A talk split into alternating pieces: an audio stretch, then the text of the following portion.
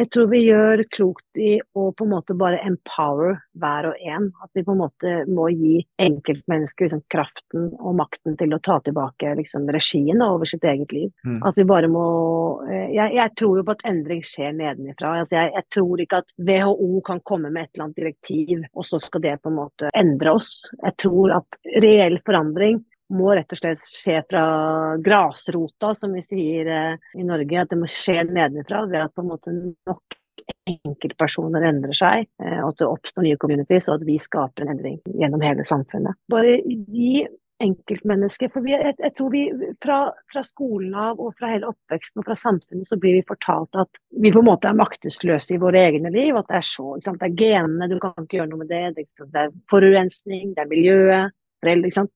Det stemmer ikke. Det er, det er, så mye vi kan ta kontroll over og påvirke selv. Så jeg tror det kan være en veldig viktig påminnelse. Å bare motivere og inspirere. Og, og bare få liksom det ene mennesket som du møter på din vei, til å si at bare prøv, bare gjør noe. Det vil gi effekt. I ukens avsnitt av podden så gjestes vi av Irina Li, som er forfatter, inspiratør og podcaster. Og hun jobber precis som vi med PLC gjør, at forandre förändra synen på helse, fast i Norge. Hun driver podcasten og sitt eh, koncept Spissteg fri.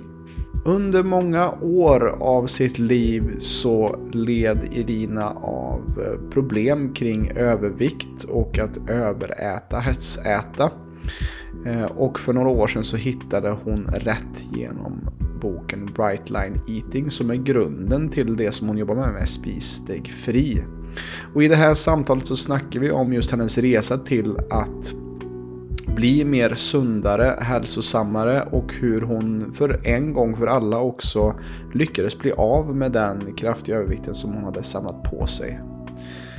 Vi snackar bland annat om hur viktigt det är att ta det lugnt, att less is more. Vi snackar också om andningen och att når när det kommer till att bli av med övervikt så handlar det inte alltid om att äta mindre och träna mer som så många andra säger att det handlar om. Det var fantastiskt att sitta ner och prata med Irina och höra hennes entusiasm för att förändra Norges syn på hälsa med det hon jobbar med. Och innan vi drar igång med det här samtalet så vill jag bara påminna om vårt sponsorskap med pureness.se. Använd koden PLC-podden med 2D för att få 20% av på hela deras underbara sortiment för att få dig mer i balans och få dig mer hälsosam. Nu kör vi igång med avsnittet. Hej och välkommen till PLC-podden, podden som förändrar Sveriges syn på hälsa. Med mig idag, veckans gäst, är en person som gör liknande faktiskt, fast i grannlandet. Och hon är faktiskt min första norska gäst. Irina Li är författare, förläggare, social entreprenör, inspiratör och podcaster. Hon eh, driver podkasten podcasten Spissteg fri, eh, som också är boken som hon översatte, Brightline Eating av Dr. Suzanne Pierce Thompson. Och jag kan varmt rekommendera att lyssna på podden ifall ni förstår norska bra. Det är väldigt förståelig norska får jag säga. Um, och vad vi kommer att prata om idag tror jag är, är hennes resa helt enkelt. Hur, hur, hur det kommer sig att hon eh, håller på med det hon gör och hjälper människor med just att spisa sig fri eller pusta dig fri eller skriv dig fri. Välkommen till eh, podcasten Irina Li. Tusen takk, Robin. Det er fantastisk å få være med, og for en ære å være den første norske gjesten. Takk. Ja, jag tror inte jag kunde haft en bättre, bättre norsk gäst faktiskt som första. Så vi får se om det, om det här kanske blir startskottet för en, en eh, rad andra norskar som kommer in kanske. Vi får se. Men det är jättekul att ha dig här. Jag fick ju gästa din podcast eh, nyligen också. Så det ska också bli kul att, att få lyssna på det när det väl kommer ut. Och vi såg nu att vi kommer att släppa det ungefär samma dag, de här avsnitten, vilket är lite roligt. Eh, och vi träffades ju på Conscious Breathing Summit med Anders Olsson. Den andningskonferensen eh, i Stockholm här i september. Vad, har det varit sedan vi sågs den gången och ja, hur är läget just nu? Vet du hva, jeg må si at den uh, Conscious Breathing-summiten uh, som vi møttes på, den kickstartet på en måte høsten min litt igjen. For jeg syns at de siste par årene, eller det siste året også, har vært litt sånn Jeg syns det har vært litt vanskelig. Jeg syns det har vært litt tungt. Uh, også det å på en måte få møte Hvor mange var vi? 100, 200, 250 breathing nerds fra mm. hele verden. Det ga en sånn skikkelig vitamininnsprøytning. Uh, mm. Så Nei, jeg vil si at uh, selv om nyhetene, og jeg antar jo at nyhetsbildet i Sverige er jo ganske likt som i, som i Norge, det er ganske mye dystre, mm. tunge nyheter om dagen. Men jeg, jeg, i min lille boble har det bra. Så mye mm. takket være gode vaner og pust og mye kunnskap jeg har lært av Anders Olsson og mange andre mentorer da, jeg har hatt. Mm. Mm. Ja, men jeg tycker det er så viktig det du sier, at, at verden er ikke som, vi, som den er, utan det er som vi ser den. Og, og mm.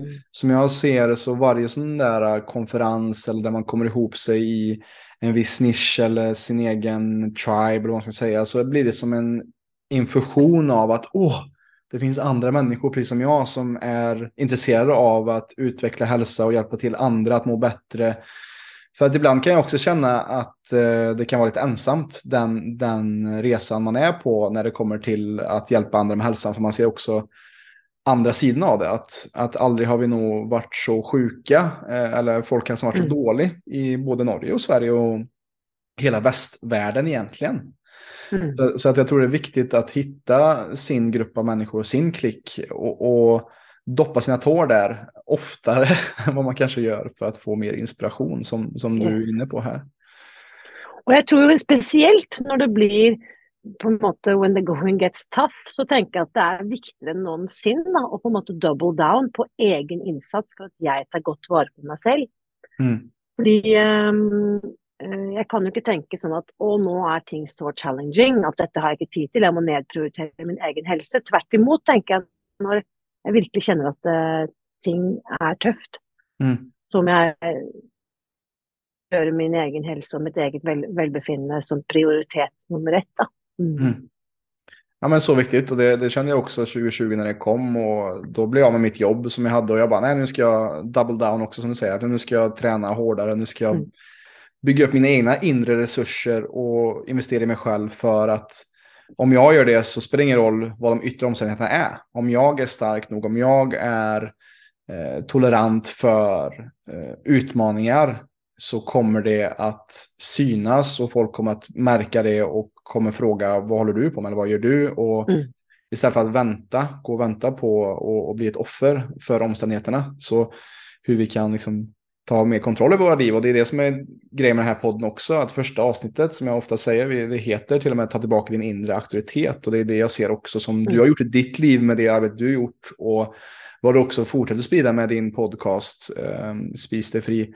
Och hela det konceptet är ju fantastiskt. Och, och jag vill också få reda på lite på hur startade din resa med det här Spis dig fri? Alltså att äta sig fri. Um, kan du berätta lite vad som har lett dig fram till där du är idag? Ja, gjerne. Og da vet jeg jo at vi har god tid, så jeg spoler hele veien tilbake. Går helt tilbake yes. til barndom. OK. Uh, lean back. Uh, nei da. Jeg, vil faktisk gå tilbake til barndom, fordi at dette starter med at jeg vokser opp, uh, opplever vi opplever alle våre challenges i barndommen, men jeg vokste opp med en mamma og en pappa og to eldre søstre, og min mor blir alvorlig kreftsyk og dør når jeg er åtte år. Og det som er sammenhengen her, er at jeg oppdager veldig tidlig at det finnes vanvittig mye trøst i, i mat. Uh, og det trenger ikke være ekte mat, det kan godt være matsubstitutter som snacks eller godteri eller sjokolade eller is eller alt som på en måte bare gir meg en, en feeling of warmth and comfort, på en måte. Så i veldig ung alder så utvikler jeg det jeg nå i ettertid. Jeg visste jo ikke det da, men jeg ser at jeg, opp, jeg innleder et emosjonelt forhold til mat eh, og det jeg putter i munnen. Som jo da leder til over tid at jeg utvikler overvekt og etter hvert også fedme. Eh, men altså BMI over 30. Eller 30. Um, også på, i resten av livet mitt, jeg fikser jo alt. Jeg får en god utdanning, jeg får fete jobber, jeg har jobbet som journalist i mange av de største mediene i Norge gjennom hele mitt voksne liv. Uh, men vekten min, kroppen min, uh, den fikser jeg ikke. Og jeg leser meg opp på alt som finnes. Jeg, går på, jeg får meg personlig trener. Jeg løper. Jeg vet at du løper mye, mye, Robin. men mm. Jeg melder meg til og med opp til et halvmaraton, trener meg opp til det, løper titalls kilometer hver uke. Og går kanskje ned en kilo eller to, men jeg har fortsatt 20-30 kilo overvektig, så det hjelper jo ingenting. Uh, så jeg på en måte er fit but fat, kan mm. vi si, som amerikanere så nådeløst kaller det. Men så parallelt da i dette livet mitt, så ser jeg jo at um, det er en del ting som vi var inne på, hva kan jeg ta kontroll på? F.eks. Nå er vi jo inne i en uh, kall det økonomisk krise, men under finanskrisen 2008-2009 så er vi jo da også der at uh, mediebransjen i Norge må nedbemanne, og de må kvitte seg med mange hundre ansatte. Så jeg velger på det tidspunktet å hoppe av uh, journalistkarrieren og starte for meg selv. Bli egenforetaker, entreprenør, gründer. Og det på en måte starter jo en reise hvor jeg, hvor jeg kjenner at min største verdi er frihet. Jeg vil kunne gjøre det jeg vil, jeg vil kunne leve, bo der jeg vil, jeg vil kunne fylle dagene mine med hva jeg vil. Så dette på en måte blir en reise mot uh, hvor jeg kjenner at jeg vil fylle mer og mer av livet mitt med frihet. Uh, som også fører til at jeg et par år senere skriver en bok som heter 'Shoppingfri', etter at jeg tok 2012 og 2013 uten shopping. Jeg tok liksom rett og slett en pause fra Aha. all konsum mm. av materielle gjenstander. Og så opplevde jeg jo at oi, ved å kutte ut ting, ved å låte bli at kjøpe og konsumere, så fikk jeg så vanvittig mye mer. Det er det ingen som har lært oss. Vi lærer jo at det du kjøper gjør deg lykkelig. Eh, fordi du fortjener det, er på en måte slagordet til eh, Loreal, er det vel. ikke sant? Og at du skal mm. belønne deg selv med ting, ting, ting og saker. Um, så der får jeg også en opplevelse av at oi, ved å la være å konsumere, så kjenner jeg på større frihet og glede og overskudd. Veldig ulogisk for min eh, konsumfikserte hjerne, men jeg erfarte det. Så går det et par år til, og så eh, bestemmer jeg meg for at barn Jeg har jo to jenter, to døtre. Da barna er små, så bestemmer jeg meg for at eh, Og da er jeg fortsatt på dette treningskjøret, at jeg har lyst til å trene og komme i form. Og så bare kjenner jeg nei, jeg orker ikke å drikke alkohol. Jeg kjenner hvis jeg drikker alkohol, om det bare er to glass rødvin på en fredag, så dropper jeg treningen på lørdag morgen. Jeg har liksom ikke lyst. Jeg merker at den alkoholen drainet meg for så veldig mye energi. Mm. Så type i 2013-2014 så kutter jeg ut alkohol. Skriver da en bok som heter 'Alkoholfri'. så veldig mye av liksom prosjektene jeg har jobbet med, springer ut av mitt eget liv. Um, og jeg fikk det jo vanvittig mye bedre på mange områder, og ikke minst mentalt og emosjonelt. Men det var jo fortsatt denne vekten da, som plaget meg, mine 20-30 kilo med overvekt. Og så kom jeg da i 2015, tilfeldigvis på Facebook, over en amerikansk psykolog som heter Susan Pierce Thompson, som du nevnte her i stad. Eh, og hun sier jo da den vanligste feilen folk gjør når de forsøker å bante, det er at de trener Mm. At de exercise. Og når jeg hørte forklaringen, nemlig grunnen som hun sier, er at hvis du trener for å gå ned i vekt, så risikerer du å bruke opp hele din viljestyrke på å komme deg på gymmet og trene de 30 minuttene på, på løpemølla der, og så kommer du hjem sannsynligvis, og da skal du selvfølgelig belønne deg med en banan eller en yoghurt eller et knekkebrød eller og Sannsynligheten er at du da tar feil valg på de andre områdene som har størst betydning for vektnedgang, nemlig mat. Så ved å fokusere all din viljestyrke på å ta rett valg rundt mat og måltider, så kan du begynne å trene senere for å komme i form, men ikke tren for å gå ned i vekt. Mm. Spis riktig mat. Og spis nok mat og store nok mengder mat riktig sammensatt for at kroppen får det den trenger, så den ikke går over i sånn sulte-starving-modus. Og så gikk det jo da Før jeg hadde gått ned et eneste gram, og så sier hun jo også at det er to substanser som kidnapper vår hjerne. Og det er sukker, og det er mjøl. Mm. Så hvis du skal ha sjanse til å endre din, uh, ditt kosthold, så må du kutte ut disse to substansene. Fordi noen av oss, i hvert fall vi som definerer oss som uh, matberoende, vi klarer ikke å regulere inntak av sukker og mel. Spiser jeg først én sjokoladebit, så vil jeg ta hele, hele skålen med, med, godis. Så for oss er det enklere å kutte det helt ut, fremfor å prøve å navigere litt på lørdag eller litt her og der. Um, og med, med, den enkle, ganske banale kunnskapen, så bare bestemte jeg meg for at eh, OK, det var 8.10.2015, jeg går all in. Dette må jeg teste. Og det var som om jeg fikk en opplevelse av at nå blir livet aldri det samme. Denne kunnskapen er det jeg aldri har skjønt før. Dette er det jeg trenger for å, for å lykkes. Og jeg går i gang, og så i løpet av nøyaktig 200 dager så går jeg ned eh, all min overvekt og blir da normalvektig for første gang i voksen alder. Det er tilfeldigvis akkurat samtidig med min 40-årsdag. Så eh, ja. Og da Jeg er jo et samfunnsengasjert menneske og liker å formidle alle de fantastiske tingene jeg opplever på min egen reise. Mm. Så jeg bestemmer meg jo da for å for at denne kunnskapen må jeg, må jeg få ut eh, og spre. Så jeg, ja, som du også nevnte, jeg kjøper da de norske rettighetene til hennes eh, bok, som på norsk heter 'Spis deg fri'. Den er dessverre ikke oversatt til svensk, men svenskene har også kjøpt den norske utgaven som finnes på typ adlibris.se, så man kan jo bestille den der. Eh, og så fører det til så mange frågor. Men hur gjør du på jul? Hur gjør du her? Hvordan, hva sier du til barna dine? Hvordan navigerer du eh, på ferie? Så ender det med at jeg får så mye forfrågninger, så jeg helt uplanlagt ender opp som online coach. Mm. Eh, og det tar over hele mitt liv. Så min så min egentlig ganske solide karriere som egenforetakere og foreleggere og frilansjournalist er liksom blitt satt på vent de siste fem årene.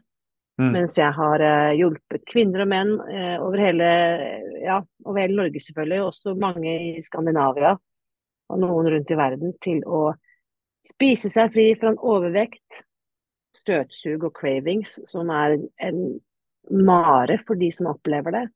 Uh, og også ikke minst mange helse, kostholdsrelaterte helseplager som diabetes type 2, eh, vonde knær og ledd og smerter i kroppen. Og eh, faktisk også mange som rapporterer at de har fått fantastiske effekter i forhold til lettere depresjon, nedstemthet, mm. angst. Fordi maten påvirker oss fra hodet og hele, hele veien ned i føttene. og alle kroppens celler. Så ja. Det var eh, den korte, lange historien veldig komprimert fortalt. ja, men hva, vad, vad, som jeg hører, er jo den här röda tråden som går gjennom i hela, som du berättar från start till, till, till du var klar här, är just det här uh, less is more, liksom att ta bort, mm. vi tog bort shopping, vi tog bort alkoholen, vi minskade ner på träningen och vi tog ut saker ur vår kost. Och vad som är så intressant är att vi lever i en samtid som kanske premierar, vi ska ha mer, vi ska ha mer til, till, vi ska ha mer till och du ska göra mer och mer och mer, mer, mer, mer, mer. Och faktum är att jag hade faktiskt en norsk klient faktiskt för något år sedan som, som också var, kom in och blev coachad av oss och, och som um, också hade för sig att jag ska gå 10 000 steg per dag. Det ska jag göra, oavsett hur, mm. och hon hade inte kollat på sömnen och andningen och allting. Och, och där sa jag, men du behöver göra mer work-in än workout. Du behöver ta det lugnt, du behöver sova rätt och, och den biten. Och det tog typ en, en eller två månader innan hon var övertygad om att pröva detta. Eh, och eh, precis som, som du kanske också märkt så, så försvann vikten 8 kilo någonting på de tre månaderna när hon gjorde mer, eller mindre utav den träningen som mm. hon trodde var tvungen att göras för att hålla vikten i schack. Eh, och vad som jag också finner intressant här, som du sa också här med socker och mjöl till exempel, som är vanliga saker som vi också säger, att ta bort det så gott som möjligt. Det är inte så att, så att jag är, är helt glutenfri, jag kan äta bröd ibland eh, när jag är på restaurang eller någonting, men jag ser till att inte ha det hemma och särskilt också med det vita sockret. För att vad många inte förstår är att det behöver inte alltid vara ett beroende, utan det är också att socker och mjöl har väldigt lite näring. Vilket gör att när du äter det så är det svårt att stoppa för att kroppen vill ha mer för att den inte får liksom, substanser av näring i sig. Vilket jag säger, det är svårt att föräta sig på ägg, det är svårt att föräta sig på en, en köttbit och eh, bra fiberrika grönsaker. För att det har näring i sig. Mm. Um, så att det här låter ju jätteintressant och jag förstår verkligen att, att folk hade också så frågor till dig när, när du väl kom igång. Men, men hur gör du det här och gör det här och det här och det här? Um, ja, men vad, vad, tänker du när jag, när jag speglar dig i detta och, och vad, jag, vad jag pratar om här? Jeg, jeg bare elsker hvordan vi kan oppleve, altså både på en måte erfaringsbasert, og vi kan gå til forskningen og kunnskapen og se at alt det du sier her, er jo helt presist så er det. Mm. Og man trenger egentlig ikke engang å gå til forskning, men man kan bare kjenne efter hvor er det for meg. Er det sånn at hvis jeg har spist fire egg og en halv kilo brokkoli, har jeg lyst på mer?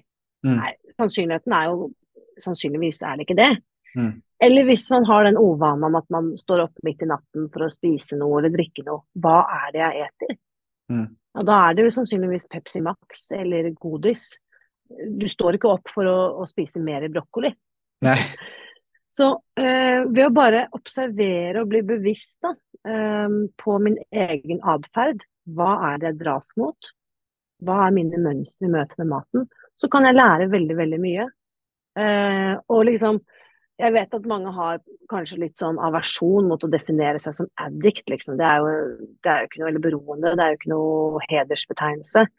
Men det kan for mange, i hvert fall har det vært det for meg, være en hjelp at if I act like an addict, I smell like an addict, liksom, I, I do like an addict, kanskje jeg mm. rett og slett er beroende. Og da, da får jeg tilgang på et helt nytt sett med verktøy som jeg kan ha nytte av. Eh, som kan være verdifulle for meg. Eh, mm. Som jeg kanskje ikke har tenkt på tidligere. Eh, men jeg tror også det at eh, Jeg har veldig respekt for at vi er ulike. Eh, og at en løsning som funker for meg, ikke nødvendigvis funker for eh, den neste. Og det er på forskjellige steder i livet. Jeg ser at mange av de jeg coacher, er jo kvinner 40 pluss. Mm. For jeg tror at Hadde jeg kommet over denne løsningen når jeg var 25, så hadde jeg sannsynligvis ikke vært motivert eh, for å gjøre såpass hva skal vi si, drastiske eh, endringer da, i min egen hverdag. Men etter å ha prøvd i 10-20-30 år på å finne løsninger som funker, så var jeg klar for å gjøre typ hva som helst. Jeg var på en måte blitt desperat nok, da. Mm. Så men jeg liker veldig godt det du også påpeker med at uh, less is more, for det er det veldig få som forteller oss.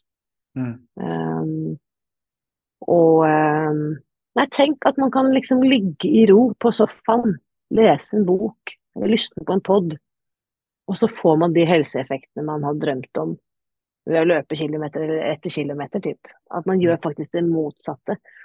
Um, og i Norge så er jo standardfrasen at skal du ned i vekt, så må du ete mindre og trene mer. Ja, samme i Sverige. Men, men fasiten er jo det motsatte.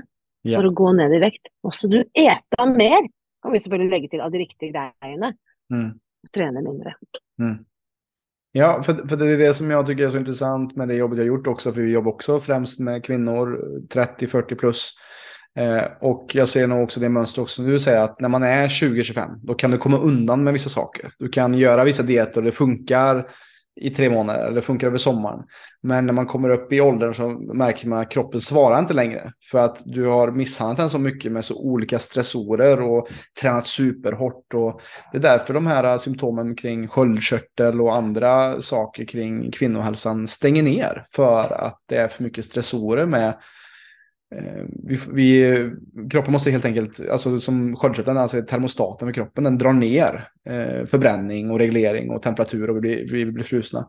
För att den inte får nog med näring. Det är som om du skulle, vi snackade om eh, räckviddangst här, det var en, ett nytt, eh, nytt uttryck för mig med elbilarna, att det är någonting som finns i Norge tydligen. Att tänk dig bara själv om du inte tankar din bil fullt varje morgon mm. eller varje dag. Så då kommer det ju sakta men säkert inte, du kommer inte nå lika långt fram då eh, varje dag. Eh, och eh, man eroderar sam, då sin energi dag efter dag. Eh, och som vi ser, alltså, jag skulle säga egentligen alla som kommer i kontakt med oss har inte för lite stress i sitt liv utan för mycket. Mm. Och sen så tränar man kanske för hårt vilket gör att kroppen är i skrik och panikläge hela tiden i stort sett. Och mm. då är det inte så konstigt att kroppen inte kan släppa på den vikten för att den håller mm. fast i det för att i och med att du ligger på också kanske på en kalorimager eh, diet gör att kroppen måste ju tillgodose sig varenda lilla kalori som du stoppar i dig. Yes. Eller hur? Eller vad tänker du kring det? Helt, eh, det är just precis så. Och jag skulle önska att istället för en badevekt hemma hos eh, folk, så kanskje vi kunne hatt helt andre parametere, kanskje vi kunne ha sjekket da Ikke at jeg mener vi trenger enda flere gadgets, men tenk hvis istedenfor en badevekt at den ga deg kortisolnivået ditt. da. Mm. Og så fikk du en påminnelse om at du har ikke tatt det rolig nok. I dag må du ta det lugnt, lille venn. Mm. I dag må du legge deg tidlig. I dag må du typ, eh, prioritere deg selv. Legge deg på sofaen. Ja. Eh, og, og, og, og, vi lever i en forestilling om at vi er uerstattelige, og at alle trenger at vi er på 100% hele tiden. Det er ikke sant. Nei. Altså, uansett hvor du jobber, de aller fleste kan bare snike seg unna 30 minutter i løpet av dagen. Legge seg på, låse kontordøren, legge seg ned på gulvet og puste litt, slappe av litt. Mm. Eh, og så tenkte jeg på en ting når du fortalte dette med rekkeviddeangsten, som er på en måte blitt et velbrukt begrep i Norge, alle vi som har elbiler. Eh, altså angsten for at den energien du har ladet opp med, skal ikke ta deg dit hvor du vil. Mm. Det er egentlig veldig overførbart til uh, vårt eget liv, fordi, men vi er bare ikke bevisst på det. Men uh, tenk deg hvor bevisst og oppmerksom du er på at iPhonen din bare har 20 energi igjen. Du sørger for å ta med deg en lader, du er på kafé, du plugger den inn i veggen, legger den på lading hver kveld. iPhonen din er jo Du sørger for at den er top notch ready to go. Mm. Altså hvor ofte Når var sist gang du opplevde at telefonen din gikk tom for strøm, liksom? Det skjer jo ikke. Nei. Så vi er kommet der at vi tar bedre vare på iPhonen enn oss selv. Mm.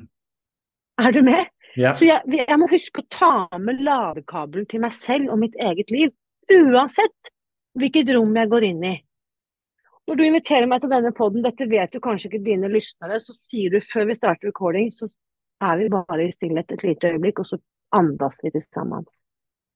Det er fantastisk. Vi lader opp oss selv før vi gir videre. Mm. Og det tenker jeg, det kan jeg ta med meg om jeg skal på jobb, eller om jeg skal plukke opp barn fra dagis, eller om jeg skal ha et viktig møte, eller om jeg bare skal være med meg selv alene i kveld. Så kan jeg sørge for å passe på at jeg tar med min ladekabel. Og om den ladingen består av at jeg går ut i skogen en tur, eller bare legger meg på sofaen og lukker øynene i ti minutter. Om jeg har litt eh, medveten andning. Eh, det kan være ulikt fra dag til dag. Eller at jeg går på gymmet og trener hardt. Det kan også være energigivende hvis det er det jeg trenger. Mm. Men at jeg prioriterer det kroppen min vil ha, da. Det tenker jeg er viktigere enn at jeg skal levere på alle andres bestilling til meg, da. Mm. Precis. Ja, jag, jag tycker vi går in på det spåret att jag är intresserad på att höra vad din erfarenhet är kring till exempel att ta hand om sin sömn, sitt andetag, pusten eh, och, och den biten. För, för att många tänker inte på det, att många tränar hårt kanske, men tänker inte på att vår främsta anabola muskeluppbyggande eh, effekt sker i djupsömn när vi är som mest avslappnade, medan all träning är katabol. Och det är ju att det, det är en stressor som behöver vila för att vi ska kunna växa oss starkare. Så vad, vad, har sömnen och till exempel, du, jag vet att du tejpar munnen också när du sover och andetaget betytt för dig, din viktnedgång och din allmänna harmoni och energinivå i livet? Yes. Godt spørsmål. Ehm, det skal sies at jeg, selv om jeg har praktisert yoga nå i 16-17 år, og der snakker man jo mye om pranayama og puste, mm. andningsøvinger, Um, så hadde jeg på en måte og jeg kan ulike andningsteknikker og ojai-pust og alt dette her. så var det først i mars 2020, og vi husker jo alle sant, verden det, Sverige var jo et unntak, da, men i hvert fall i Norge ble vi brutalt stengt ned. 12. mars 2020, alle kan komme i håp, i hvert fall i Norge. Hvor var du den dagen da Norge stengte? Mm. Og det var som om jeg ble eh, Jeg har masse teknikker sant, for å jobbe med meg selv mentalt også, men akkurat den over, Det var sånn overwhelm. Eh, så jeg kjente at jeg ble grepet av den kollektive panikken da, som var eh, i hvert fall her til lands. Og det var som om jeg ikke fikk andas. Det var som om jeg, på en måte, hele angsten hadde satt seg i brystet. Jeg var stressa, jeg var urolig. Eh, jeg var veldig bekymret for min, mitt foretak. Alle kansellerte alt av bestillinger. Og, når vi går i angst, så skal vi i hvert fall ikke bruke noen tusenlapper på et eh, online-kurs for å ta bedre vare på vår egen helse. Så alt av bestillinger ikke svart. Eh, det var, det var en alvorlig situasjon. Og da eh, dukker det opp, da. Facebook har jo reddet livet mitt mange ganger. Eh, Facebook er for meg som the best and worst of all worlds. Men der dukker det opp en andningsinstruktør, en amerikaner, som eh, inviterer meg til å være med på en sånn 15 day breath challenge. Um, og det blir på en måte min introduksjon til dette feltet i mars 2020. Og det jeg gjorde i løpet av de 15 dagene, bare ved å gjøre noen enkle øvelser, og han lærte meg på en måte dette med å forlenge utandningen sammenlignet med innandningen, og komme på en måte inn i aktivere dette parasympatiske nervesystemet som på en måte roer ned, rest and digest, eller feed and breathe, som det også omtales som. At jeg virkelig hadde makt da, eh, og mulighet til å påvirke mitt eget nervesystem i løpet av sekunder. Det var eh, for meg eh, verktøyet jeg ikke kjenner til før dette. Og det gjorde meg så nyfiken at jeg eh, senere da også tok en breath coach-utdanning hos denne amerikaneren som heter Lucas Rockwood. Han holder til i Barcelona. Eh, han satte meg Dette var jo den eh, Jeg vet ikke om du har nevnt denne boken tidligere, men eh, våren 2020 så kom jo også en fantastisk bok ut på amerikansk som heter 'Brett'. Mm. Skrevet av amerikaneren James Nestor. Yeah. Så, og denne Brett-coachen han snakket jo masse om eh, James Nestor, eh, som gjorde at jeg liksom eh, fikk tak i den boken. Og så via James Nestor finner jeg da Anders Olsson i Sverige. Just det. Fordi han er jo en av hovedpersonene i den boken. Mm. Um, så det begynner med at jeg inviterer Anders Olsson til min podkast. Og så blir jeg jo helt totalt hekta på å lære alt som går an å lære som andning. Slik at jeg også melder meg på, på Anders sin utbildning og blir medveten andningsinstruktør. Mm. Så det her var alt dette her skjedde i, i 2020. Og det som er så fantastisk, er at du trenger ikke å skjønne alt for å få effekten av øvningene. Slik at jeg har jo kunnet dele denne kunnskapen med kursdeltakere og andre coacher, selv om ikke de skjønner alt som skjer kjemisk i kroppen. Så effekten er jo umiddelbar. Mm. Nettopp i forhold til søvn, det å roe ned, det å på en måte påvirke mitt eget nervesystem, som kan ta meg ut ur stress og ned i varv. Um, ja, og nå som jeg har, og det du nevnte med å teipe munnen om natten Hvis vi bare klarer å inspirere én person da, til å gjøre det, så tenker jeg bare helseeffekten av det er jo eh, ja, helt uvurderlig. Jeg har teipet siden jeg hørte om dette tipset første gang da i mars 2020, så har jeg teipet munnen hver natt. Eh, mm. Og det ja, har gitt meg umiddelbare effekter i form av mye bedre overskudd, mental klarhet, eh, mer tålmod. Ja, effektene er uendelige. ja, listan kan gjøres lang, og der har jeg også eh, en Hun var faktisk med i podden. Hun berättade en tidigare klient også at hun hadde haft, gjennom småbarnsåren hadde hun haft eh, låggradig hodeverk dygnet rundt. Altså våkna med det Og så använde hun sovtejp en natt.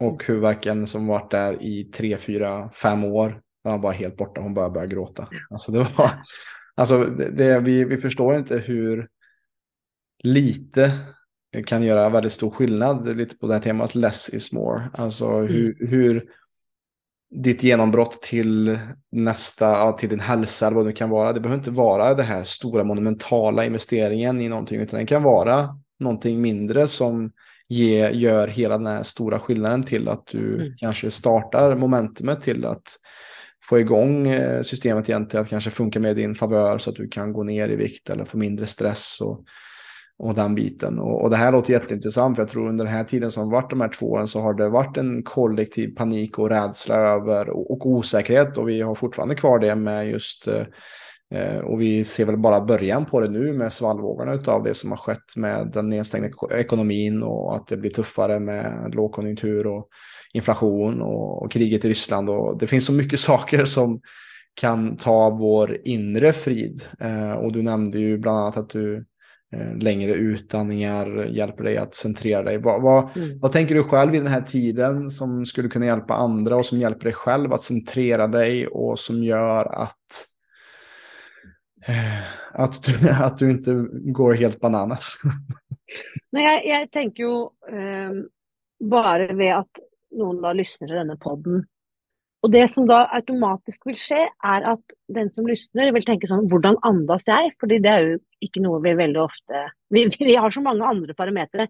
Jeg vet hvor mange centimeter høy jeg er, jeg vet hvilken storlek jeg bruker i skor, jeg vet sannsynligvis hva jeg veier, om ikke denne morgenen, så for en uke eller to siden. Um, vet ikke hvilken buksestørrelse jeg bruker, men jeg har ingen kanskje formening om hvor jeg andas. Den viktigste øvelsen vi gjør hver dag uh, for å holde oss selv i live. Og uh, vi, vi, andas jo typ 1000 ganger i timen, eller typ 24 000-25 000 ganger i døgnet. Så mm. vi andas jo enten vi vet eller ikke. Så bare ved at jeg på en måte blir oppmerksom på min egen andning et lite øyeblikk og bare registrerer hvor andas jeg, andas jeg rolig og helt ned i magen, eller er jeg litt stresset og er andingen oppe i brystet? Så tenker jeg det viktigste er at jeg ikke trenger å tenke at jeg gjør noe feil, eller at noe skal fikses, men bare ved å bli litt medveten, så har vi allerede på en måte invitert til at vi kan gjøre noe med det. Og hvis jeg skulle gitt ett tips til, eh, bortsett fra dette med å, å teipe munnen, jeg skjønner at det kan være litt sånn brå overgang eh, for enkelte. Litt sånn tall order. Men det er rett og slett at steng igjen munnen, munnen og andas gjennom nesen. Og eh, ved å hver gang jeg blir oppmerksom på min egen andning, steng igjen munnen og andas gjennom nesen. Bare den effekten mm. vil kunne skape en enorm ringvirkning. Og bare for å ha sagt litt om nesepust, neseandning.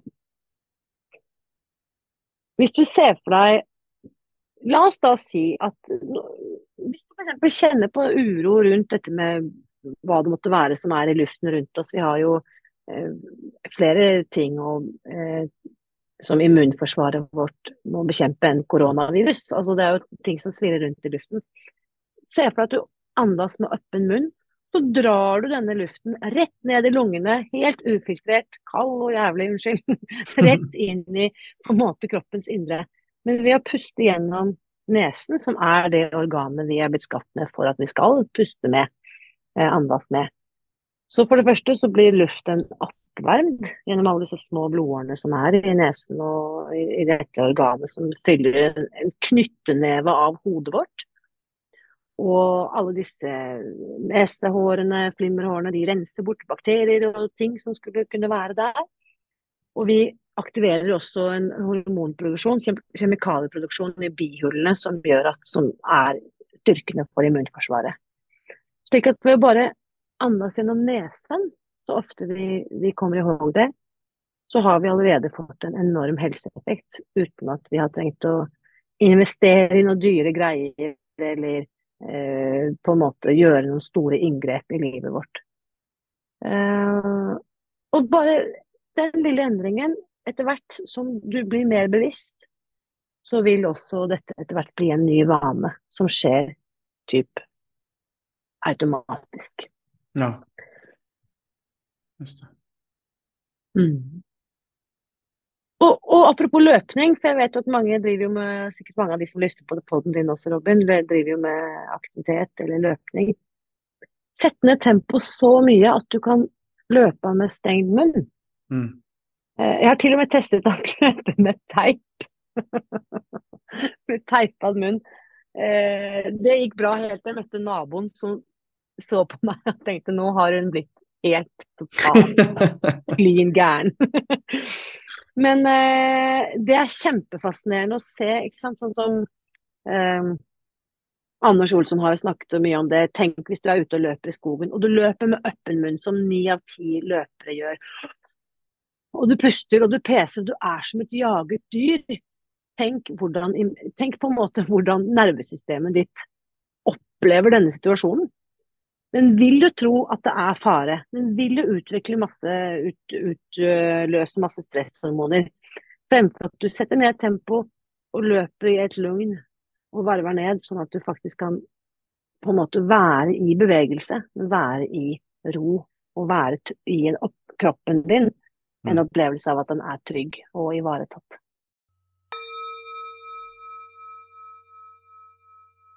Hei, min venn. Jonas här. Är du, precis som många andra, trött på dieter, kurer och kortsiktiga upplägg som aldrig funkar i längden?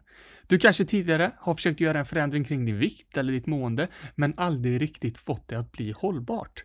I så fall så kommer du nu få chansen att lägga upp en realistisk och tidseffektiv hälsoplan som ska funka ihop med livspusslet under hela 2023.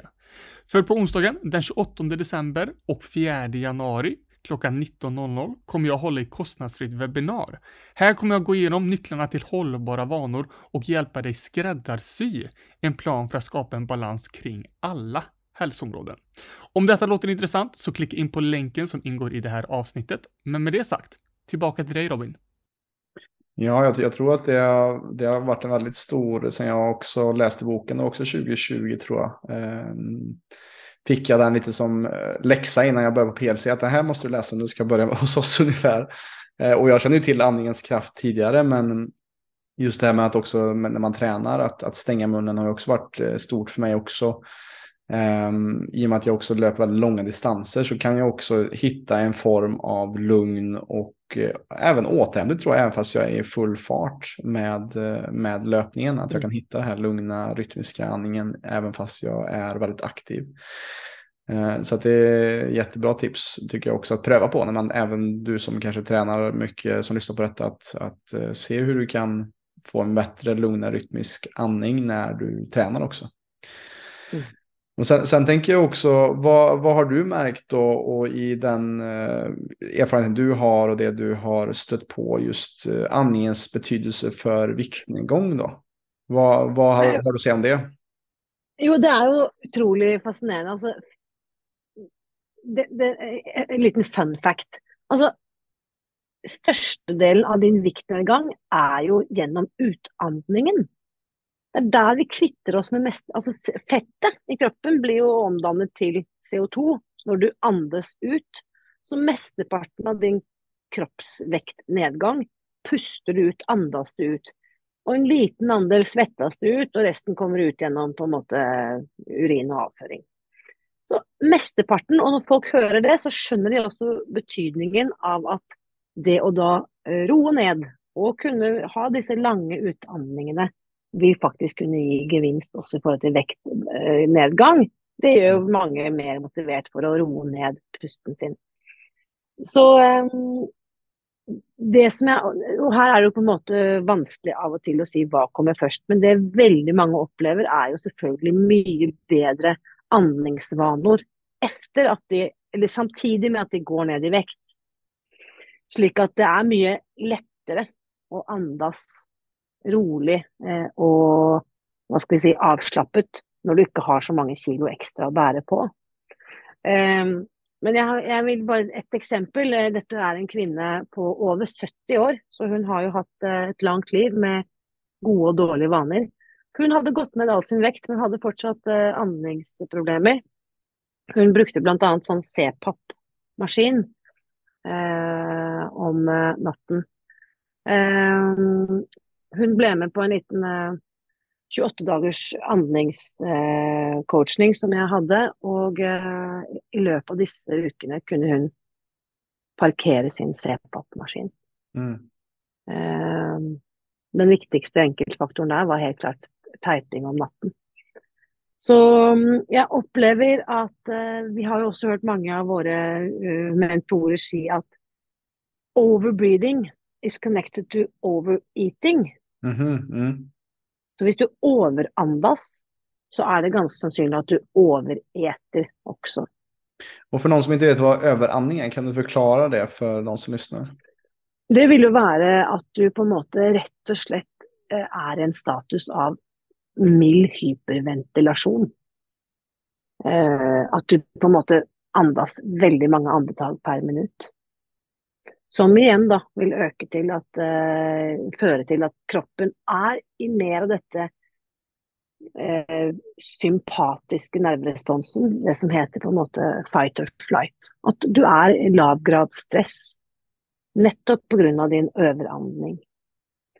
Og Istedenfor å Og her, dette er også sånn Vi trenger ikke gå tilbake til barndom og psykoanalysere hvorfor er jeg så stressa, eller hvorfor har jeg disse dårlige vanene med meg. Vi kan bare endre det her og nå. Ved å bli bevisst eller medveten på hvor jeg andas, og så endre den faktoren uten å gå inn i på en måte hvorfor er det så her. For det tror jeg på en måte holder mange fast, at vi blir stående sånn ja, men hvorfor skjer dette med meg, og hvorfor er det sånn? Eh, kanskje bare skal akseptere at sånn er det, og så fråge meg selv hva kan jeg gjøre med det mm. her og nå, i nuleget. Mm. Um, så denne overhandlingen uh, påfører oss en opplevelse av stress, som vi igjen, mange av oss, tyr til mat for å døyve og roe ned. Og så blir dette her da en veldig negativ spiral, hvor det ene fører til det andre, som fører til det ene igjen. Og sånn har vi det gående. Ja, precis. För maten är ju en sån stor tröst. Jag kan tänka mig, jag vet inte hur mycket du har tänkt på det själv, alltså att du hade din mor som gick bort väldigt tidigt. Att, att eh, våran mamma är ju en stor trygghet och tröst i våra liv. Alltså, mm. har, du tänkt, har du tänkt på det själv, den kopplingen? Eller vad, vad har du tänkt där själv kring dina problem kring vikten? Absolutt. Jeg tenker at det, det er mange faktorer men jeg tenker at mor i, i sin fysiske forstand, når vi fødes inn i denne verden, mm. er jo matfatet vårt. Ja. Hun er jo faktisk maten vår, ikke sant. Ja. Eller fra vi unnfanges. Vi har jo en direkte navlestreng connection med mor som hennes næring blir jo min næring. Uten mor overlever jeg jo ikke.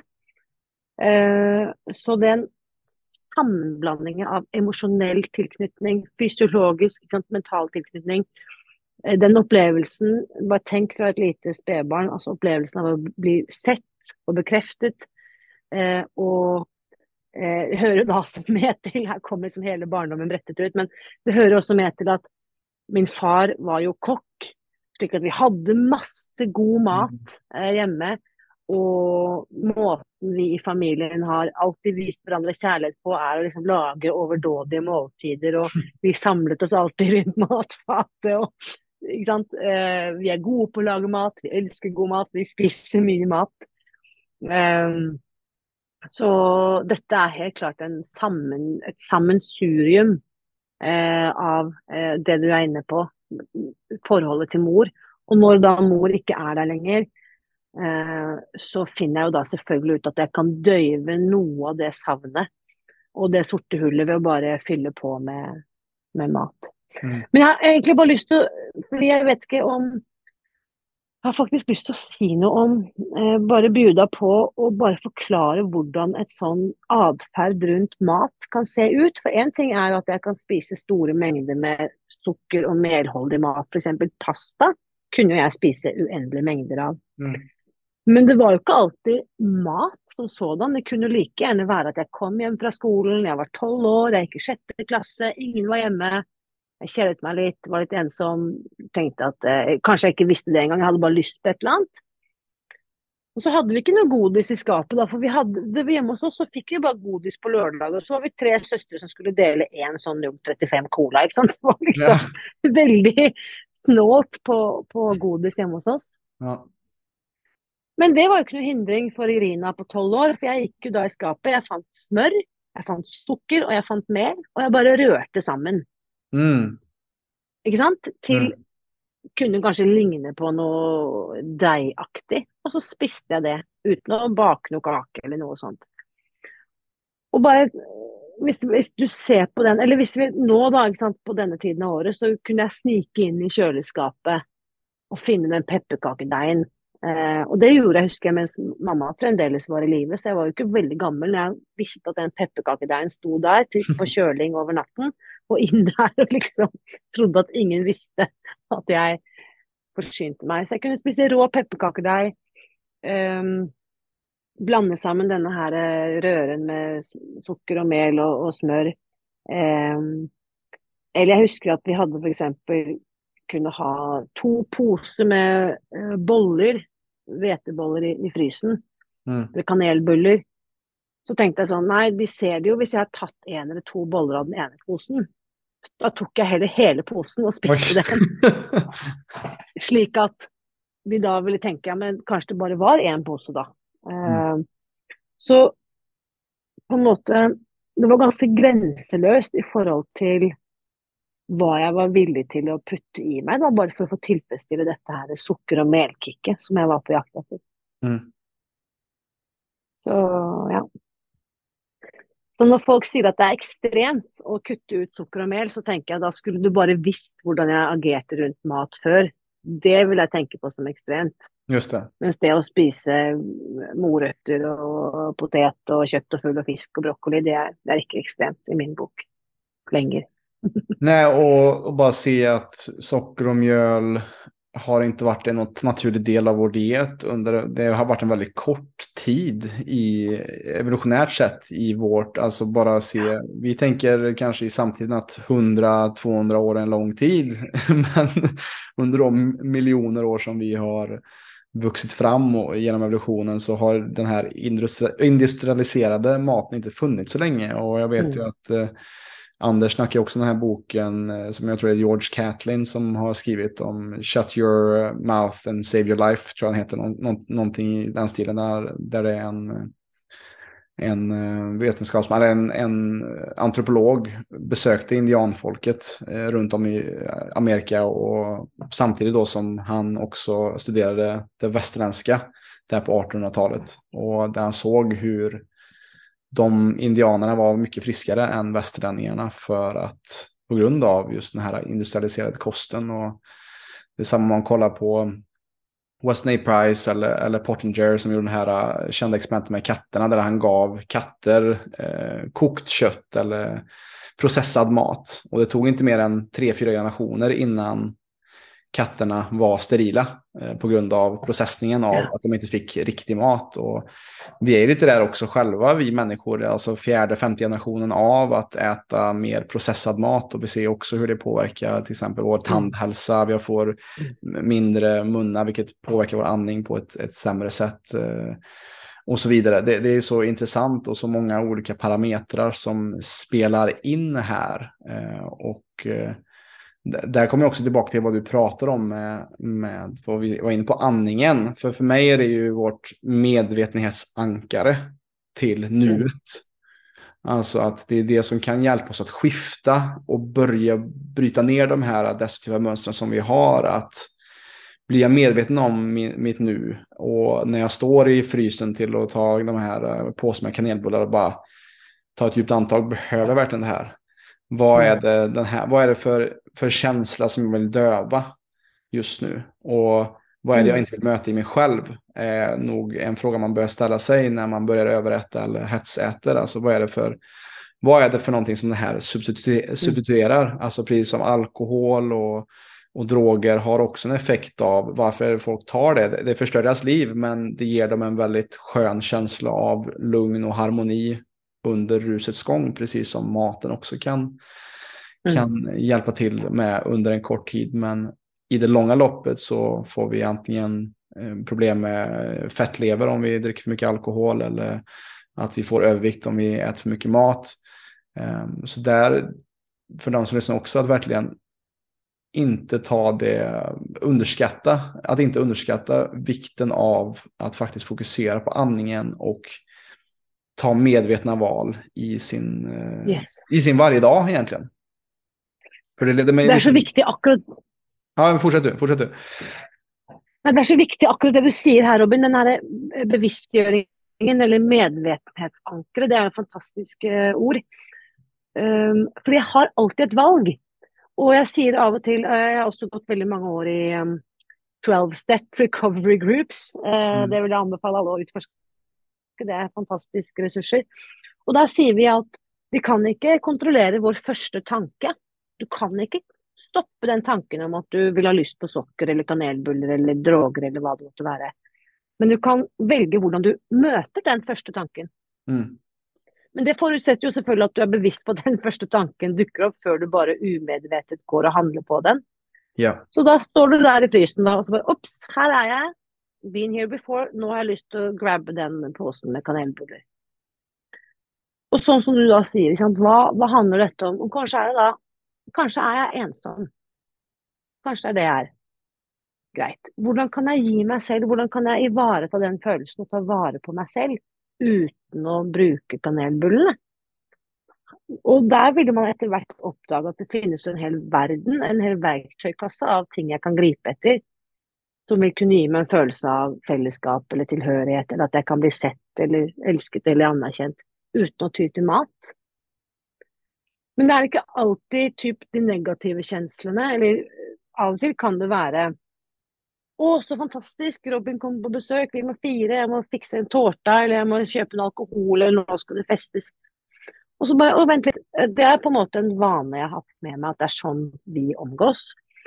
Men ok, kan vi gjøre noe annet? Ut som ikke handler om at jeg skal stappe noe i munnen på, eller servere Robin noe. Kan jeg, kan jeg foreslå at vi skal gå en tur i skogen, eller kan jeg kan vi dra på et gongbad sammen, eller hoppe i badstuen, eller kan vi gjøre noe som gir en opplevelse av noe gøy og noe vi kan fire, som ikke inkluderer enten alkohol eller mat? Eh, og det tredje eksempelet, som jeg også ser at veldig mange tyr til mat, er at åh gud, jeg er så stressa og jeg er så sliten, og jeg bare, og jeg må jobbe i kveld, og jeg må bare fylle på med et eller annet, og energidrikk og sant, en bulle eller et eller annet. Vent litt. Kanskje jeg bare er sliten. Kanskje jeg skal gå og legge meg og sove klokken halv åtte i kveld. Når jeg går og legger barna. Kanskje jeg skal rett og slett gå og legge meg i stedet for å gi meg selv energipåfyll. Når kroppen min trenger hvile. Den trenger ikke mer mat eller drikke. Den trenger at jeg sover. Mm. Sånn at ved å bli medveten på hva er det egentlig kroppen min ber meg om, og gi kroppen det istedenfor å gi den enda en Snickers eller en kanelbulle. Ja, for kroppen er jo så intelligent og det gjelder bare at vi hittar, hittar ett bättre sätt att relatera och identifiera vad den säger till oss. Och lite som du säger här så är det ju, som vi började samtalet med, snacka om hur mer träning tror många är svaret. Men att då har du ju liksom rampat upp stressen ännu mer, vilket gör att när du sen kommer hem och så är du utsvulten och att du är på kaloriunderskott så tar man det här dåliga beslutet. Så att Mm. det, du är inne på någonting väldigt potent där med att just eh, sömnen och andningen, det är bland det första som vi oftast rekommenderar alla våra klienter att starta med. Starta där. Eh, och, Mm. och verkligen låt, alltså behöver inte vara fokus på träningen alls här i början, utan fokusera på att få det där eh, i ordning först. Och att, eh, för det, det vet jag själv, alltså jag har en, jag har en väldigt eh, beroende känsla till, till mobilen till exempel, eller till Instagram. Eller att där märker jag själv att jag försöker hitta olika strategier och sånt, men jag faller ofta dit att, att sitta, säkert också när jag är själv, eller när jag kan känna mig ensam. Och då är det också viktigt att, okej, nå nu är jag här igen, vill jag verkligen lägga min tid här, eller vill jag fortsätta att göra detta, detta beslutet här? Och det är väl lite det som jag är intresserad också av vad du, din tanke på hur kan vi en gång för alla som du känns som att du har gjort upp med just din övervikt och, och den här att, att det kan vara lätt att man också identifierar sig med att jag är tjock eller jag är överviktig. Hur gjorde du för att liksom nästan begrava det en gång för alla efter att i 30 år ha kämpat med det? Hva var det, er det er et kjempegodt spørsmål, og dette er ganske Jeg håper at det ikke virker demotiverende for noen, men det, sånn er det nå en gang. At um, psykologisk forskning viser at uh, det å endre identitet det tar mellom seks måneder og fem år. Mm. Og for min egen del, så selv om vekten falt jo av, det gikk ikke så snabbt, det var helt vilt. Eh, selv om vikten gikk av, så endret jo ikke min identitet seg like fort. Min, det er litt som du snakket om evolusjonen. Vi kan jo ikke, Hodet vårt er jo ikke skapt for at vi skal kunne bli en ny person hver dag eller i løpet av noen måneder eller uker. Så mitt tog inni hodet gikk jo mye, mye tregere, mye langsommere enn min fysiske forandring. Så jeg brukte faktisk flere år på å lande i min egen nye kropp. Da, altså, i, i, lang tid så gikk jeg fortsatt til liksom XL-størrelsen i, i, klesbutikkene, og de damene i butikken så på meg og men, men skal du handle til noen andre, eller Du er jo type størrelse small eller medium, typ. Så for meg fortsatt å liksom eh, Nå er det jo på en måte syv år siden, så nå er jeg på en måte kommet hit hvor jeg skal være. Men å eh, gi meg selv tid. Og eh, det er f.eks. et sånt veldig banalt eksempel. Etter vektnedgang, eller mens du holder på å gå ned i vikt, så sier vi at 'your eyes are broken'. Altså ditt blikk er ødelagt. Det må du bare vite. Slik at spegelbilden du ser av deg selv i speilet, er ikke korrekt. Du ser det du tror du alltid har sett. Fordi at vi, når på en måte refleksjonen av vårt eget speilbilde kommer inn i hjernen vår, så oppleves det det er 90% av det er rett og slett hva vi forventer å se. Så bare f.eks. ved at du i stedet for å se på speilbildet ditt, tar en selfie av deg selv i speilet, og ser deretter på bildet av deg selv, så appellerer det til en annen del av hjernen som ikke handler om direkte speiling. Så vil du se på det bildet Oi, jeg ser jo faktisk helt annerledes ut. Uh, dette høres kanskje uforståelig ut for de som ikke har opplevd det, men av og til så har du kanskje sett at noen andre har tatt et bilde av deg som ikke du var medveten om, og så ser du bildet Oi, er det sånn jeg ser ut? Mm. Fordi vi er ikke vant til å se oss selv utenfra. Vi ser oss selv stort sett innenfra. Så ved å rett og slett eh, vende blikket til å anerkjenne endringene som skjer, minne meg selv på det, kanskje bruke andre verktøy, virkemidler. Ta på den buksen som var altfor trang for en stund siden. Plutselig er buksen blitt for stor. Eller at du rett og slett booker en time hos massasje, og liksom rett og slett at noen andre tar på kroppen din, så du kjenner hvor kroppen din slutter og børje. For det også er veldig rart for mange som har vært overviktige lenge vi er så fremmedgjort i møte med vår egen kropp. Mm. Så vi må på en måte få hjelp til å komme hjem. Til å, eh, til å bli en ny identitet som normalviktig. Eller en person som er sunn. Til å få en identitet som jeg er en person som lykkes. Jeg er ikke lenger mislykket selv om jeg har vært det i 30 år. Eller denne dypere kjenslen av integritet jeg sier ofte at nå er jeg på en måte blitt en person som gjør det jeg sier, og sier det jeg gjør. Eh, det er en følelse veldig mange som har holdt på med bantning i 10-20-30 år. Vi, vi, har ikke lenger tillit til oss selv. Mm. Og vi vet at vi bør på en ny kur hver mandag, og så ser vi i løpet av innen, innen det er blitt lørdag, så har vi mislykkes igjen. Men over tid bygge den identiteten som jeg er en person som jeg selv kan stole på den er uh, uvurderlig. Mm. Mm. ja, det, ja det, jeg tycker det er herlig å høre höra just. Og hvilken resa det måtte også vært i at sakta, som du sier, sakta bryte om det her synen på seg selv og identiteten man har. At det er inget, det er ingen quick fix.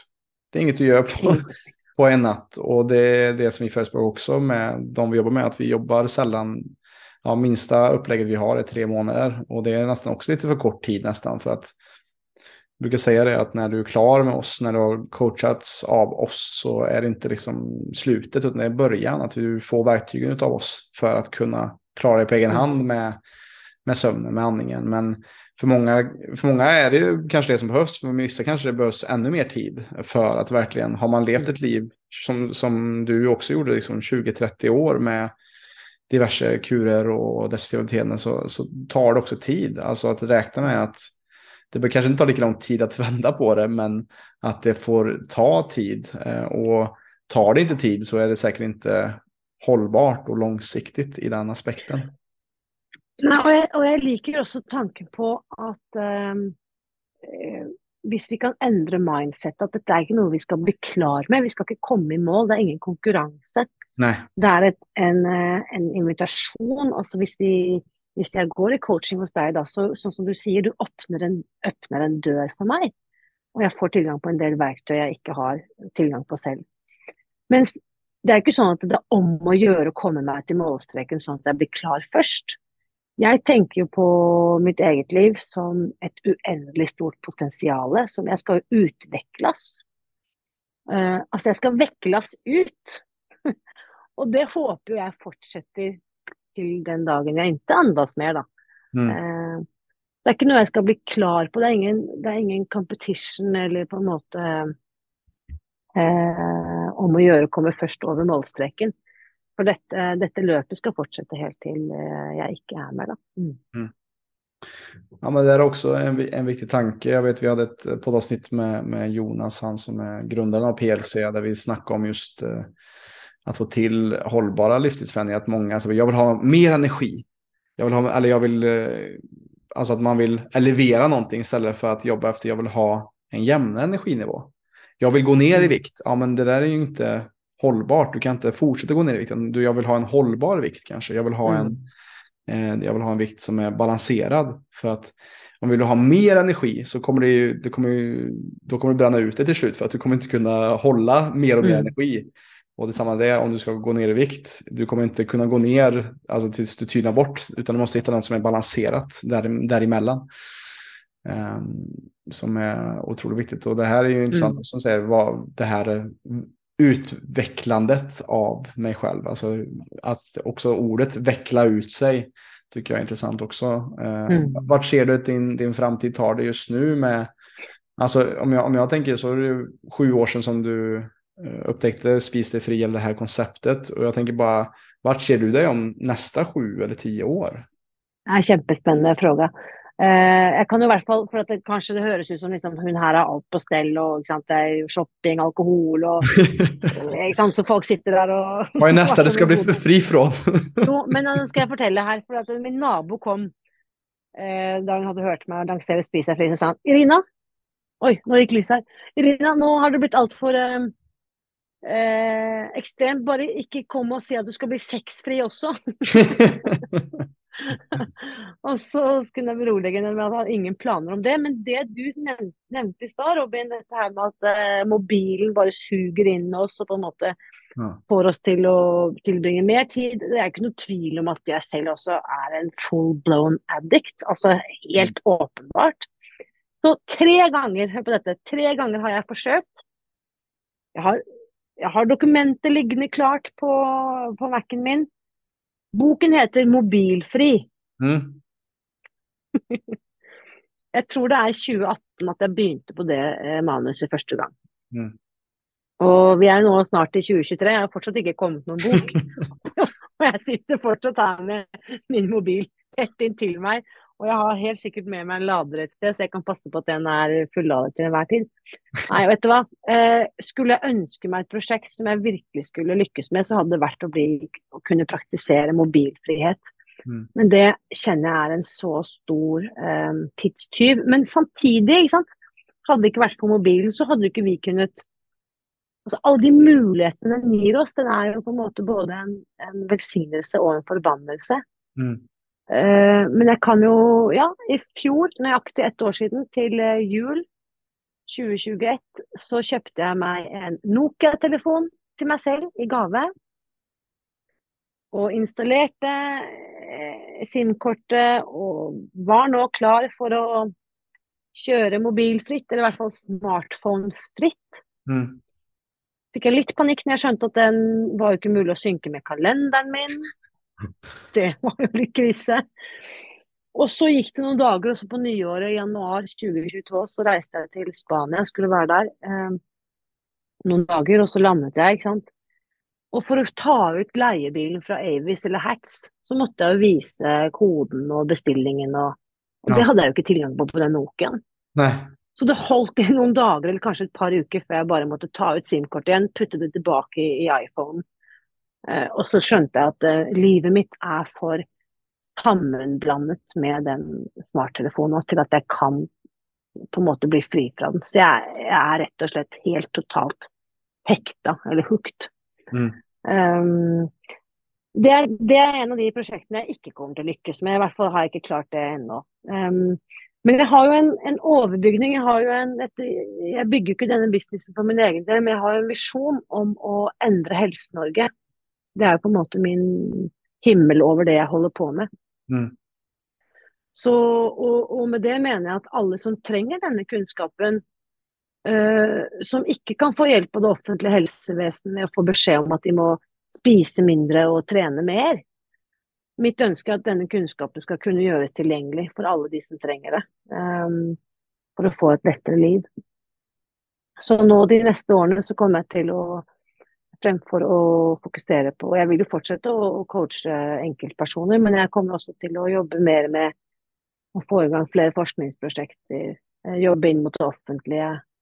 eh, Prøve å jobbe litt mer strategisk. Um, Så jeg trenger all den energien jeg kan eh, få, så jeg fortsetter å fokusere på i det arbeidet min egen helse. Og som du sier, en holdbar vikt, holdbar andning, nok søvn. Og dette er jo ferskvare, det er jo ikke noe jeg siden jeg lærte dette i 2015, så er jeg good. Det er jo ikke det. Jeg trenger jo hele tiden påfyll og eh, på en måte fornyet både inspirasjon og motivasjon. og ja, det hjelper å treffe sånne inspirerende mennesker som deg, da, Robin, og bare vite at ja, vi er mange, og vi blir stadig flere som vil ta denne kunnskapen på alvor. da. Ja, det, jeg tror at det blir flere og flere som våkner opp til att eh, också, det är det som är så fantastiskt som du säger med, med den här digitaliserade världen, att det både är en välsignelse och en förbannelse med att den kan användas på så många olika sätt och jag tror grejen är att jag tror inte att det är ett, att för alla har ju det problemet verkar som. Med just att det, mobilerna är gjorda för att vi ska bli beroende av dem och att vi måste ha dem med oss överallt. Så att det hur kan vi hitta strategier och sånt för att, att det ska kunna vara en bättre och hålla oss mer produktiva och hålla oss mer på banan och kunna använda det till någonting positivt. Så vi, som jag ser att det vi gör idag är någonting positivt. Vi använder tekniken till att skapa någonting som skapar värde till andra som kan kanske hjälpa till att vara en liten förändringsagent på deras resa just nu där de är. Mm.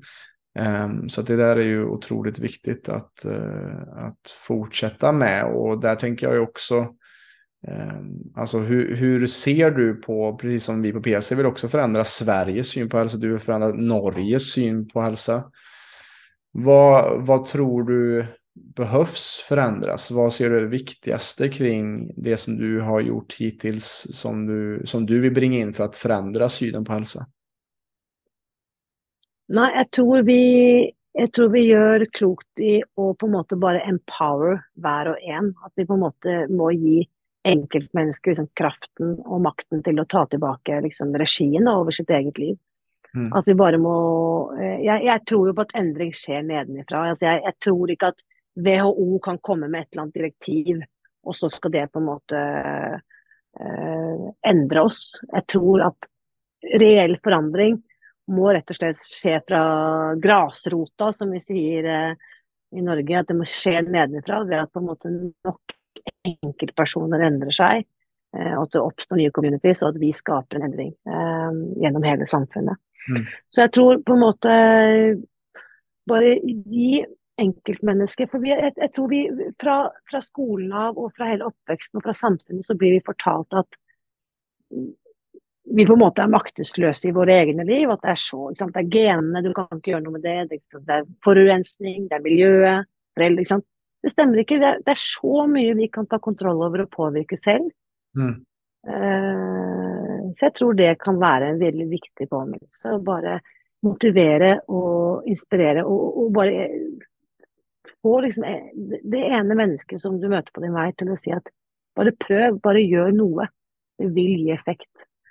Og når jeg opplever litt mestring og kjenner at å, jøss, nesepust kan jeg jo faktisk, nesehampen kan jeg jo faktisk få til. Hva mer er mulig for meg? Så tror jeg på en måte når den enkelte person kommer i kontakt med det potensialet han eller hun besitter, så er det, finnes det ikke grenser, Robin. Da kommer du til å endre Sverige, jeg kommer til å endre Norge, og så endrer vi hele verden. ja. Ja, men, men det, det, er noe väldigt, eh, vad du sier der i pricken över i, tycker jag just det här att, att, att det ska inte ske från en övre instans. För att vi, det er vel det som jeg ser også, alltså vad som driver mig också att jag ser att det som, Jeg jag, jag säger lite på skoj ibland, att jag följer exakt vad som rekommenderas av myndigheter och sånt och så gör jag tvärtom. Alltså för att, jag, jag, ser att mycket av det som vi har förlitat oss på och, och, nu har vi internet, nu kan vi söka fritt och det finns otroligt stor forskning och det finns både missinformation också såklart kring det. Men jag märker att ju mer jag går min egen väg och lyssnar på vad jag behöver och vad, vad mm. min kropp behöver så Eh, som till exempel jag var vegetarian ett tag och trodde att det var att jag skulle rädda världen på grund av att jag var vegetarian och märkte att det var inte alls bra. Nu äter jag nästan mer, mer kött än vad jag någonsin, någonsin har gjort och det lyssnar på andra narrativ så är det att ja, men det är farligt, det är inte bra. Eller det, det, du kommer få cancer av det. Men vad jag ser är att vi får ju säkerligen mer cancer av all ultraprocessad mat och, och mjöl och socker och kollar vi också tillbaka i historien när det kommer till när vi inte hade lika många, när vi hade typ en tv-kanal eller när vi inte ens hade en tv-kanal, när det var reklam i att din lokala läkare röker Camel eller, eller alltså, som vi hade i Sverige hade vi också myndigheter som sa ät 68 mackor varje dag. Liksom. Det var mm. Livsmedelsverkets rekommendationer på 60-70-talet i Sverige. Och när man ser tillbaka så inser man att det är inte alltid att de stora instanserna heller har rätt. De kanske har rätt i många, många aspekter, men det gäller att vi hittar tillbaka till vad som är bäst för oss själva. Eh, en gång för alla skulle jag vilja säga. Och, och som du säger, att vad känns bra i min kropp? Vad har funkat för mig? Mm. Och, och, vilka personer ska jag lyssna på? Att istället för att ta eh, någon högre auktoritetsinformation som gospel Gå istället till de som eh, du ser har fått resultat med sina klienter. De som har, de som walk their talk. Alltså någon som mm. verkligen, som jag ser till exempel Paul Check är en stor inspirationskälla för hela PLC, vad vi jobbar med. Och ser man på honom som är 60 år och kan fortfarande göra marklyft på typ 200 kilo utan problem. Mm. Då ser man, okej, okay, vad är det han gör och har gjort i 40 år som gör att han kan fortfarande göra det som 60-årig man, vara starkare än vad jag är som är 30. Alltså, mm det är där jag tror det är så vik vikten och, och eh, hur viktig eh, informationseran är som internet har gett oss. Att vi kan kritisk kritiskt granska vad, vad är det som sägs till mig och vad vill jag ta in och vad vill jag, ja. hur känns det för mig att göra detta? Och jag tror också att eh, i tillägg till allt du säger Robin, som eh, jag bara sitter och nickar här medan du berättar, men jag tror också att eh, jeg vil også oppmuntre eller invitere eh, den som lytter til dette, bare vær åpen for at det kan finnes eh, en fremtid som du foreløpig ikke har kjent på. Mm. At det finnes et potensial også for deg som Kanskje kan du da også oppleve, la oss for å bruke et vidt begrep, at du kan oppleve større frihet da i ditt eget liv. Men kan du egentlig vite hvordan det er å ha en uh, rolig og avslappet andring hvis du ennå ikke har erfart det? At, altså, prøv å, jeg tror jeg kan være, for, i hvert fall for meg, så kjenner jeg at det kan av og til være fordelaktig å bare koble ut hjernen. Jeg trenger ikke å forstå det logisk. Bare følg anbefalingene du får, og så kjenner du selv i din egen kropp hvordan det kjennes. Ja. ja. Kanskje kan jeg ikke forestille meg hvor fantastisk det er å våkne uthvilt etter åtte timers søvn, hvis jeg tror at kroppen min trenger bare fire-fem, og jeg går som en Duracell-kanin og aldri kommer ordentlig ned i hvile. Men bare holde muligheten åpen for at oi, kanskje det finnes en mulighet til å kjenne meg helt annerledes. Eller at ja, kanskje jeg kan ha det fantastisk gøy på den festen uten å drikke alkohol. Kanskje jeg kan danse på bordet selv klink nykter. Det går. um, eller uh, kanskje går det an å ha et fantastisk festmåltid uten at det døver ned kroppen med sukker og mer. Uh, og bare kjenne på effekten, utforske det, eksperimentere med det. hvordan kjenner jeg meg efteråt? Hvordan er det for, for meg i min kropp? Hva er det som er sant for meg? Ikke fordi Robin sier det, eller fordi jeg sier det, men fordi at du selv har erfart hvordan det kjennes. Ja. Och det där är exakt vad jag ville tillägga på det jag sa innan du pratade nu. Det är exakt det där jag är inne på. Ta inte det som vi säger och, Mm. och se det som sanning. Utan stöt och blöte, pröva själv. Om det, om det här kanske är någonting som du blir triggad av, bara, det här kan inte stämma, det här, vadå, andningen, ska det få mig att gå ner i vikt? Vad är det här för skit? Ja, men pröva. Pröva Mm. och se. Och, och det är inte så att jag kan ha jättemycket fel i det jag säger. Jag, jag har inte den absoluta sanningen. Och det är det som jag vill med den här podden. Att hitta din sanning, hitta din absoluta sanning, Mm. hitta din väg. Och inte bara lita blint på vad någon säger och följa som en, som en lämmel. Liksom. Alltså att, att, Yes. att, vi, att vi hittar det som funkar för oss. För vad som funkar för mig Mm. funkar inte för dig Irina kanske. Och vad som funkar för Irina funkar inte för nästa person. Så att det gäller att hitta den balansen själv och hitta Yes. vår, vår unika sanning och väg igenom detta. Och inte bara Mm. kopiera, copy-paste, det går inte. Nei. Det var som en jeg in- eh, intervjuet en fantastisk inspirerende entreprenør på podkasten her i høst, som heter Didrik Dimmen, og han fortalte i forhold til dette med å starte ditt eget foretak. Vi har så mange forestillinger om alle hindringene som skal komme, alt vi ikke skal få til, alt jeg ikke kan. 100 000 grunner til hvorfor jeg ikke skal starte. Mm. Og så sier han, se for deg helt, nykt, helt nøkternt, hva er nedsiden, hva er den potensielle eh, risikoen jeg tar? Ja, jeg kan kaste bort tre måneder, eller forlore litt penger, eller ok, det er en eller annen risiko da, med å starte. Og hva er den potensielle oppsiden, hva er den potensielle gevinsten? Mm. Og den er jo så mange, mange ganger større. Og det samme gjelder jo vår egen helse. Ok, skal jeg teste da å, kutte ut sukker og mjøl eh, i 14 dager, som på en måte er anbefalingen? Eller skal jeg begynne å teste å teipe munnen? Hva er risikoen? Det er Mm. ingen nedside. Altså, i verste fall har du brukt 32 kroner på å kjøpe soveteip som eh, du, du får bruke som eh, vanlig teip i stedet. Altså, det, det er ingen risiko. Eh, mens gevinsten som potensielt ligger og venter på deg inn i din fantastiske fremtid, den er eh, uendelig stor. Mm. Exakt, att se potentialen och inte, det är lätt att vi ser bara problemen framför oss. Istället för att se möjligheterna. För att vi oftast också överskuggas av vårt förflutna. Alltså att, att oftast det är vad vi ser i vår framtid. För att äh, men jag har inte lyckats tidigare, så varför ska jag lyckas nu? Jeg vil bare legge til én ting, og det er og det å endre vaner er ikke Det er ingen quick fix, som vi har vært inne på. Det Mm. er ikke enkelt å gjøre det selv, for jeg blir blind på min egen blindsone. Jeg ser ikke meg selv utenfra. Litt som Mm. jeg sa i stad, at jeg må ta et bilde av meg selv i speilet for å se på bildet av meg selv istedenfor bare min egen speilbild. Så jeg vil bare varmt anbefale at hvis du som lysner har forsøkt å gjøre endringer i ditt eget liv uten å lykkes, enten eller i forhold til din egen helse, eller trening, eller jobb, eller hva som er, jeg kan ikke anbefale nok å få, få deg en coach. Det er så verdifullt å ha en som kan møte deg der hvor du er, og hjelpe deg til å ta deg ut ur den, eh, ditt nåværende VG og få deg ett skritt videre. Mm. Jeg har selv hatt uh, mange fantastiske coacher, og jeg går, har selv coach nå. Jeg ville på en måte uh, virkelig bare anbefale deg. Og det å få en coach er så verdifullt. Som Mm. kan hjelpe deg med det du ikke får til selv. Ja, att ha någon som man kan vara, eh, på engelska säger man accountable, alltså någon som håller dig ansvarig Mm. för din resa. Eh, är jätteviktigt. Eh, och det har jag faktiskt precis nu, jag gjorde, hade jag i oktober, hade jag eh, en sån utmaning där jag skulle gå upp klockan sex utan att snosa varje, varje dag. Och där straffet var att swisha en tusenlapp ifall jag inte gjorde det eh, till den som var min partner då. Som, och det var, det var jätteeffektivt.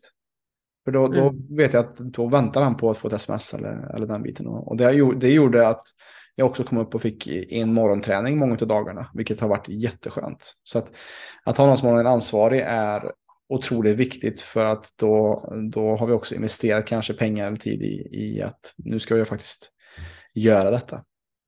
Yes. Och jag tänker vi börjar runda av sakteliga här, Irina. Men är det någonting som du vill tillägga som vi inte har pratat om, eller någonting som du skickar med de som lyssnar just nu, som kanske har varit där du var med att kämpa med övervikt eller kring någonting som jag pratar om här idag? Jeg tenker at det viktigste er at uh, det er mulig. Det er mulig å få til uansett hva du drømmer om. Om du drømmer om å starte et eget foretak, eller gå ned i vikt, eller treffe din drømmepartner, eller hva det måtte være. Så jeg tror det er så viktig at vi aldri gir opp det håpet, og at vi eh, søker opp de eksemplene som du allerede vet, sånn som du nevnte, Robin. At eh, søk opp de som har lykkes med det du drømmer om copy-pay, på en måte la deg inspirere og la deg motivere av veien de har gått. Og bare ikke gi eh, slipp på det håpet, og bare vite at det er mulig. Uansett hva du måtte drømme om. Mm. Det er mulig. Alt er mm. mulig. Alt er mulig. Du setter din tanke til det. Og det begynner oftest med et medvetantag. yes. yes. Et steg i taget. Irina, det har vært jättetrevligt. Vart hittar folk deg Eh, ifall de vill lyssna på din podcast, ifall de vill bli coachade av deg, og ifall de vill bare ha kontakt. Ja, fantastisk. Eh, det enkleste er å bare søke på spisdegfri.no. Der ligger mye informasjon. Jeg er også på Instagram og Facebook. Eh, jeg vil nok si at Facebook er vi mest. Og ikke minst podkasten Spis deg fri. Den finnes jo på iTunes og Spotify og der hvor folk lysner på podkast. Så det kan jo være en bra start. På, Når denne podkasten eh, publiseres på din pod, så publiseres også min samtale med deg på, på, min pod, så det er jo en fantastisk Det kan være kanskje en fin inngang for mange. å lyssna til en kjent stämma. Jajamän, precis. Ja, det ser vi fram emot. Jeg kommer länka allting her i beskrivningen av det här avsnittet for deg som lyssnar og vil hitta Irina online helt enkelt. Tack så mycket. För dig som har lyssnat, som tyckte att detta var intressant, inspirerande och att du tar med dig någonting från det här samtalet och du kanske vill också sprida den här inspirationen som du har fått till när och kär. Dela för all del gärna med dig av det här avsnittet så att vi med stadig, rask takt kan förändra Sveriges syn på hälsa. Tack för att du har lyssnat idag. På återhörande. Stort tack för att du har lyssnat på detta avsnittet av PLC-podden. Om du som lyssnare är intresserad av att få bättre balans på din kropp och hälsa så kan du gå in på www.plclub.se. Där kan du göra en gratis hälsoundersökning och läsa mer om hur vi hjälper människor på ett holistiskt sätt att skapa mer energi, få igång förbränningen och minska värk. Alltså www.plclub.se plclub.se. Vi finns även på Instagram, YouTube, Spotify och Facebook at Premium Lifestyle Club om du vill ta del av mer gratis material. Stort tack för din tid här med oss.